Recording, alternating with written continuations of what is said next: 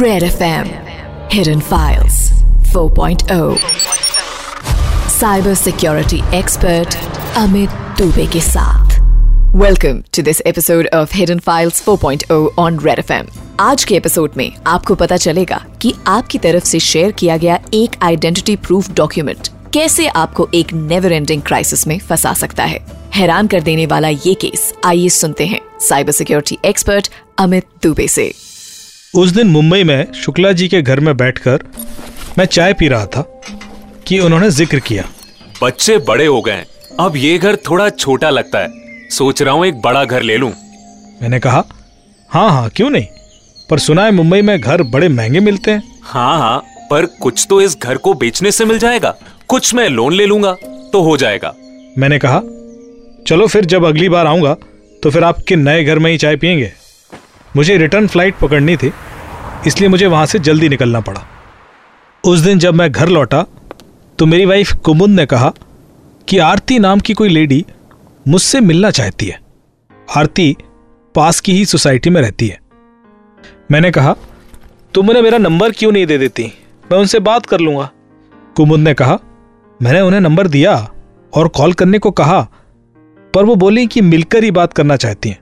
मैंने मनी मन सोचा लगता है कुछ सीरियस बात है। मैंने आरती को अगले दिन शाम को पाँच बजे घर आने के लिए बोल दिया। आरती बिल्कुल सही समय पर पहुँच गई।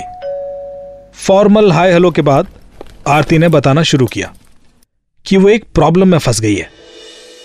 एक्चुअली उसने एक मोबाइल ऐप कंपनी से लोन लिया था और उसने वो लोन रिपे भी कर दिया था। लेकिन अब उस कंपनी से रोज उसे फ़ोन आते हैं। और वो उससे पैसे मांगते हैं। हद तो तब हो गई जब उन्होंने उसके रिलेटिव्स इन लॉज को भी फ़ोन करना शुरू कर दिया। और वो जिस तरह से लोगों को डराते हैं, आरती बहुत टेंस थी। और उसे समझ नहीं आ रहा था कि वो क्या करे। आरती काफ़ी शौक थी कि इन कंपनी वालों के पास उसके सारे रिलेटिव्स और फ्रेंड्स के नंबर्स कैसे पहुँचे। मैंने आरती से पूछा, उन्होंने तुम्हें पैसे कैसे दिए थे? आरती ने कहा यूपीआई पेमेंट के थ्रू मैंने पूछा और तुमने रीपेमेंट कैसे की? यूपीआई पेमेंट के थ्रू ही। मैंने कहा जब तुम्हारे पास पैसे रिटर्न करने का रिकॉर्ड है तो कोई तुम्हें परेशान कैसे कर सकता है?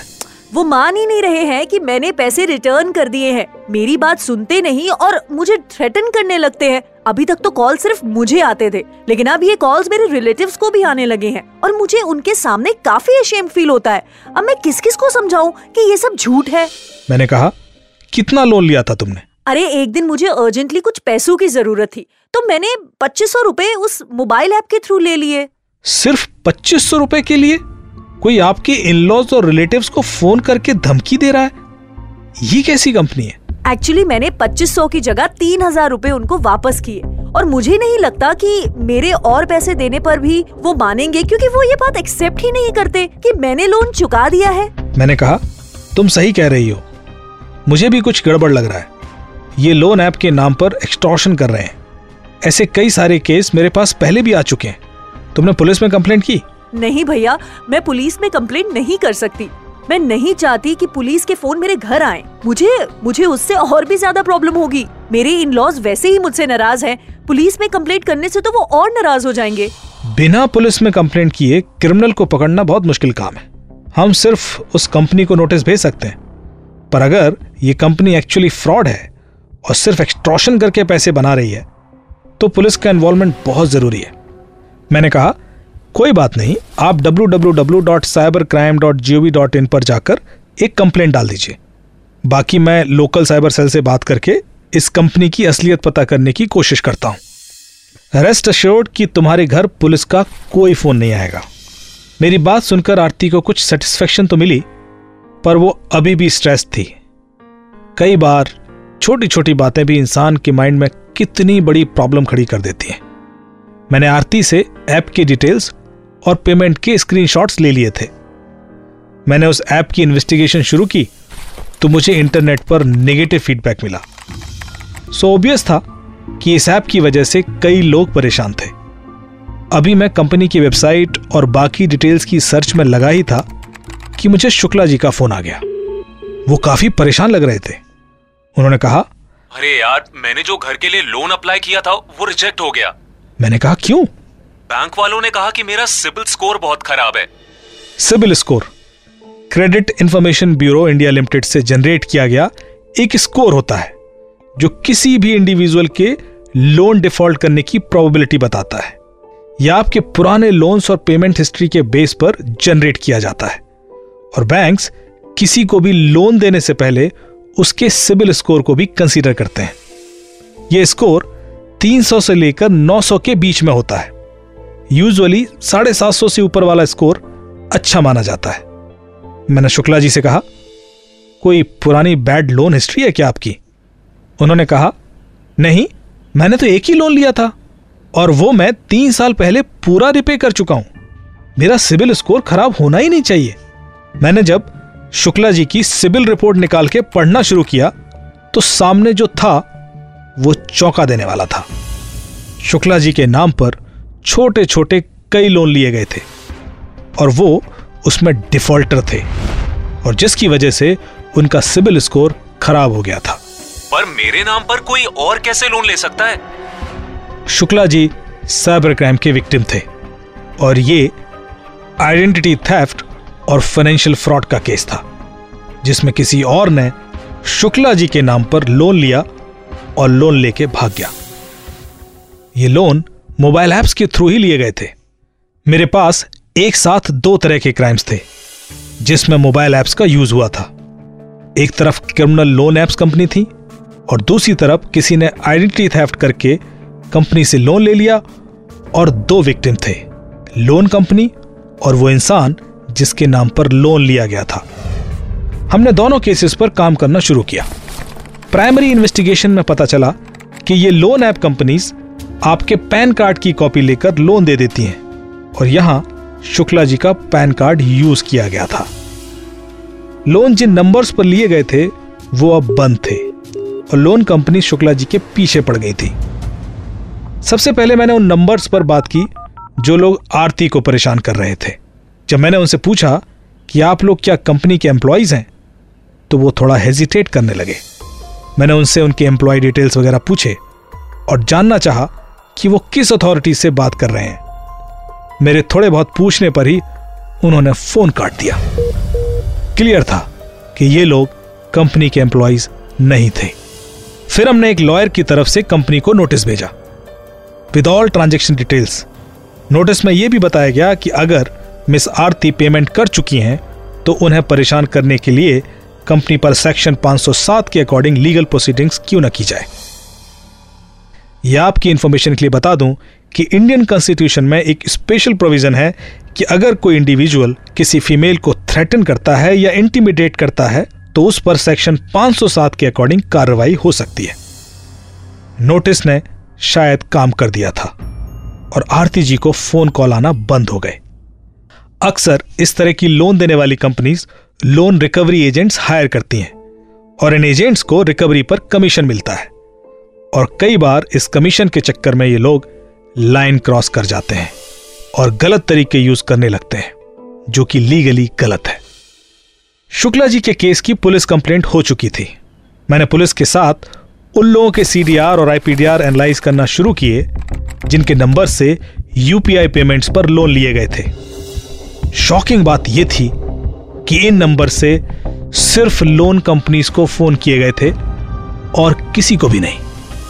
उन नंबर से एसोसिएटेड अकाउंट्स की इंफॉर्मेशन भी निकाल ली गई।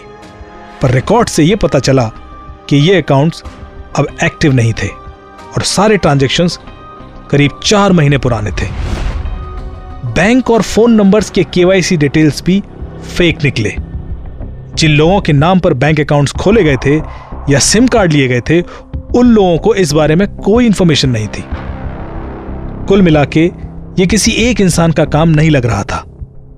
ये तो कोई ऑर्गेनाइज रैकेट था, जो कि इन लोगों के नाम से इन लोन एप्स के थ्रू लोन लेके भाग जाता था। शुक्ला जी के नाम से जिस लोन ऐप से लोन लिया गया था, हमने उस कंपनी से पूछताछ शुरू की और उनसे इंफॉर्मेशन मांगी कि पिछले चार महीनों में जितने भी डिफॉल्टर्स हैं, उनके कॉन्टेक्ट डिटेल्स दे दिए जाएँ। और धीरे धीरे सच्चाई सामने आना शुरू हो गई। यह कोई ऑर्गेनाइज रैकेट था।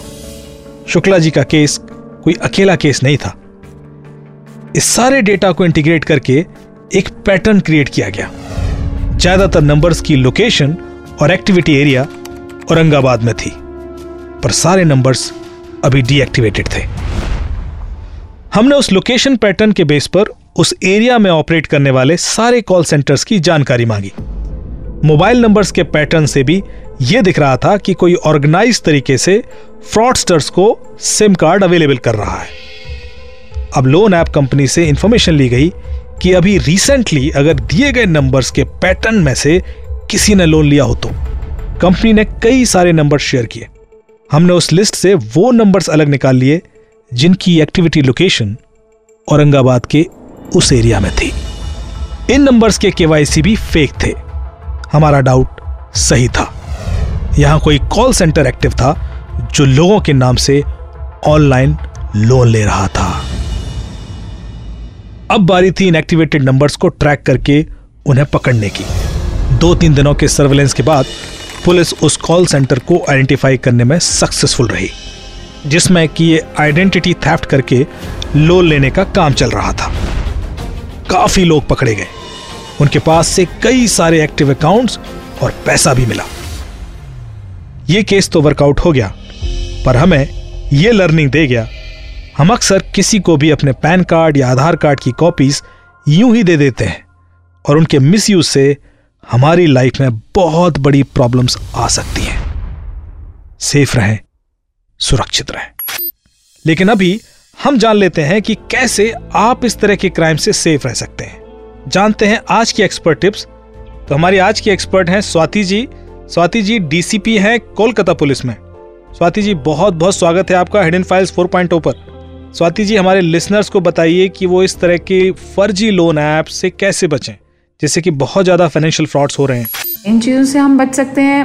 अगर हम एक बार जिस भी कंपनी या जिस भी ऐप को हम लोग डाउनलोड कर रहे हैं, उसका ऑथेंटिसिटी देख के कि ये क्या आरबीआई के साथ रजिस्टर्ड है या ये किसी नॉन बैंकिंग फाइनेंशियल कंपनी या कोई बैंक के साथ जुड़ा है, वो सबसे पहले हम लोगों को चेक करना है इस केस में। ऐसी कंपनीज़ की जानकारी आपको आरबीआई के पोर्टल में मिल जाएगी। अगर आप आरबीआई की साइट में जाएँगे, उसके पोर्टल में आपको ऐसी कंपनीज़ की जानकारी मिल जाएँगी जो आरबीआई के तहत उनके रूल्स फॉलो करके केवाईसी नॉर्म्स फॉलो करके पैसा लेंड करती है। दूसरी चीज़ मैं कहूँगी कि आपको अननोन एप्स जो मोबाइल इसमें रहते हैं, हमारे प्ले स्टोर में रहते हैं, उनको आप डाउनलोड ना करिए। और ये जो एप्स रहते हैं, इनके साथ में आइधर वेबसाइट नहीं होगी, नहीं तो वेबसाइट का कुछ यूआरएल मेंशन होगा। तो उसकी ऑथेंटिसिटी आप चेक कर सकते हैं। कुछ एप्स ऐसे होते हैं जो आपकी पर्सनल इन्फॉर्मेशन मांगेंगे like bank account numbers credit card numbers which you don't need to provide वो आपको प्रोवाइड नहीं करना है बिकॉज़ वो very it is a very sensitive information which can be used in cyber frauds further so these are some of the ways जहाँ आप इन सब चीज़ों से बच सकते हैं। And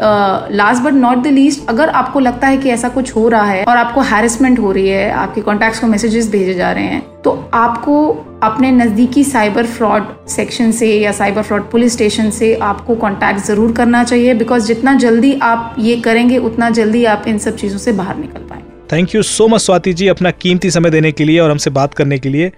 मुझे उम्मीद है कि आपकी ये महत्वपूर्ण टिप हमारे लिसनर्स को बहुत काम आएगी, वो अपने आप को सुरक्षित रख सकेंगे।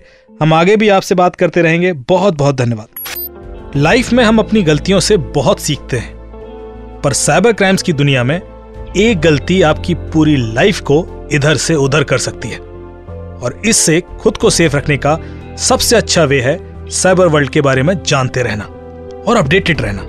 तो अपने सवाल हम तक लाते रहिए और साइबर क्राइम से सेफ़ रहिए। रेड एफएम पर हाय मैं हूँ cyber security expert Amit Dubey, और आज का इंपॉर्टेंट सवाल किसने पूछा है? आइए सुनते हैं। हाय अमित जी, मैं पंकज बोल रहा हूँ। मैं आपसे एक चीज़ पूछना चाहता हूँ अगर मेरी बेटी को साइबर सिक्योरिटी के फ़ील्ड में अपना करियर बनाना हो तो उसमें क्या क्या कोर्सेज रहते हैं क्या क्या स्पेशलाइजेशन वगैरह होती है, उसमें कैसा फ्यूचर है, और उसके लिए क्या करना रहेगा, इसके बारे में अगर आप थोड़ा सा गाइड कर सके तो प्लीज़ ये बहुत ही ज़रूरी सवाल है और अक्सर लोग मेरे से पूछते हैं और एक अनुमान के मुताबिक अगले कुछ सालों में करीब आठ से दस लाख साइबर एक्सपर्ट्स की ज़रूरत होगी। तो मेरे ख्याल से बहुत अच्छा करियर ऑप्शन है। बहुत सारे सर्टिफिकेशन प्रोग्राम्स हैं, बहुत सारे पोस्ट ग्रेजुएशन डिग्री प्रोग्राम्स भी हैं, जिसमें कि आप स्पेशलाइजेशन कर सकते हैं। और आमतौर पर जो फर्दर वर्टिकल्स हैं, उसमें आपको अपने इंटरेस्ट के हिसाब से एक चूज़ करना होगा कि आप डिफेंसिव साइड पर रहना चाहते हैं या ऑफेंसिव साइड पर, आप इन्वेस्टिगेशन साइड पर रहना चाहते हैं या एनालिस्ट साइड पर तो बहुत सारे ऐसे ऑप्शंस मिलते हैं एज इस डोमेन में। अपने चॉइस और इंटरेस्ट के हिसाब से आप कोई भी एक डोमेन पकड़कर, एक सर्टिफिकेशन कर कर बड़ी आसानी से इसमें जॉब ले सकते हैं और एक अच्छा करियर बना सकते हैं। आई होप आपको आपके सवाल का जवाब मिल गया होगा। यदि आपके और भी कोई सवाल हैं तो आप मुझ तक ज़रूर पहुंचिए। हमारा व्हाट्सएप नंबर है seven five three one nine three five nine three five आप अपना टेक्स्ट मैसेज या वॉइस नोट हमें व्हाट्सएप कर दीजिए। हम आपका सवाल ज़रूर लेंगे। उम्मीद है इस सवाल से आपको भी कुछ सीखने को मिलेगा। इसके अलावा आप हमें फेसबुक पर रूट सिक्सटी फोर फाउंडेशन के पेज और मेरे Twitter handle at cyber Dube के नाम से मुझे ढूंढ सकते हैं। हिडन फाइल्स अब रेड एफ़ इंडिया ऐप और सभी लीडिंग प्लेटफॉर्म्स पर अवेलेबल है। उसे ज़रूर सुनिए और सेफ़ रहिए सिक्योर रहिए। हम आपको मिलेंगे नेक्स्ट वीक तब तक रेड एफ़ बजाते रहो। Red F M hidden files 4.0 cyber security expert Amit Dube के साथ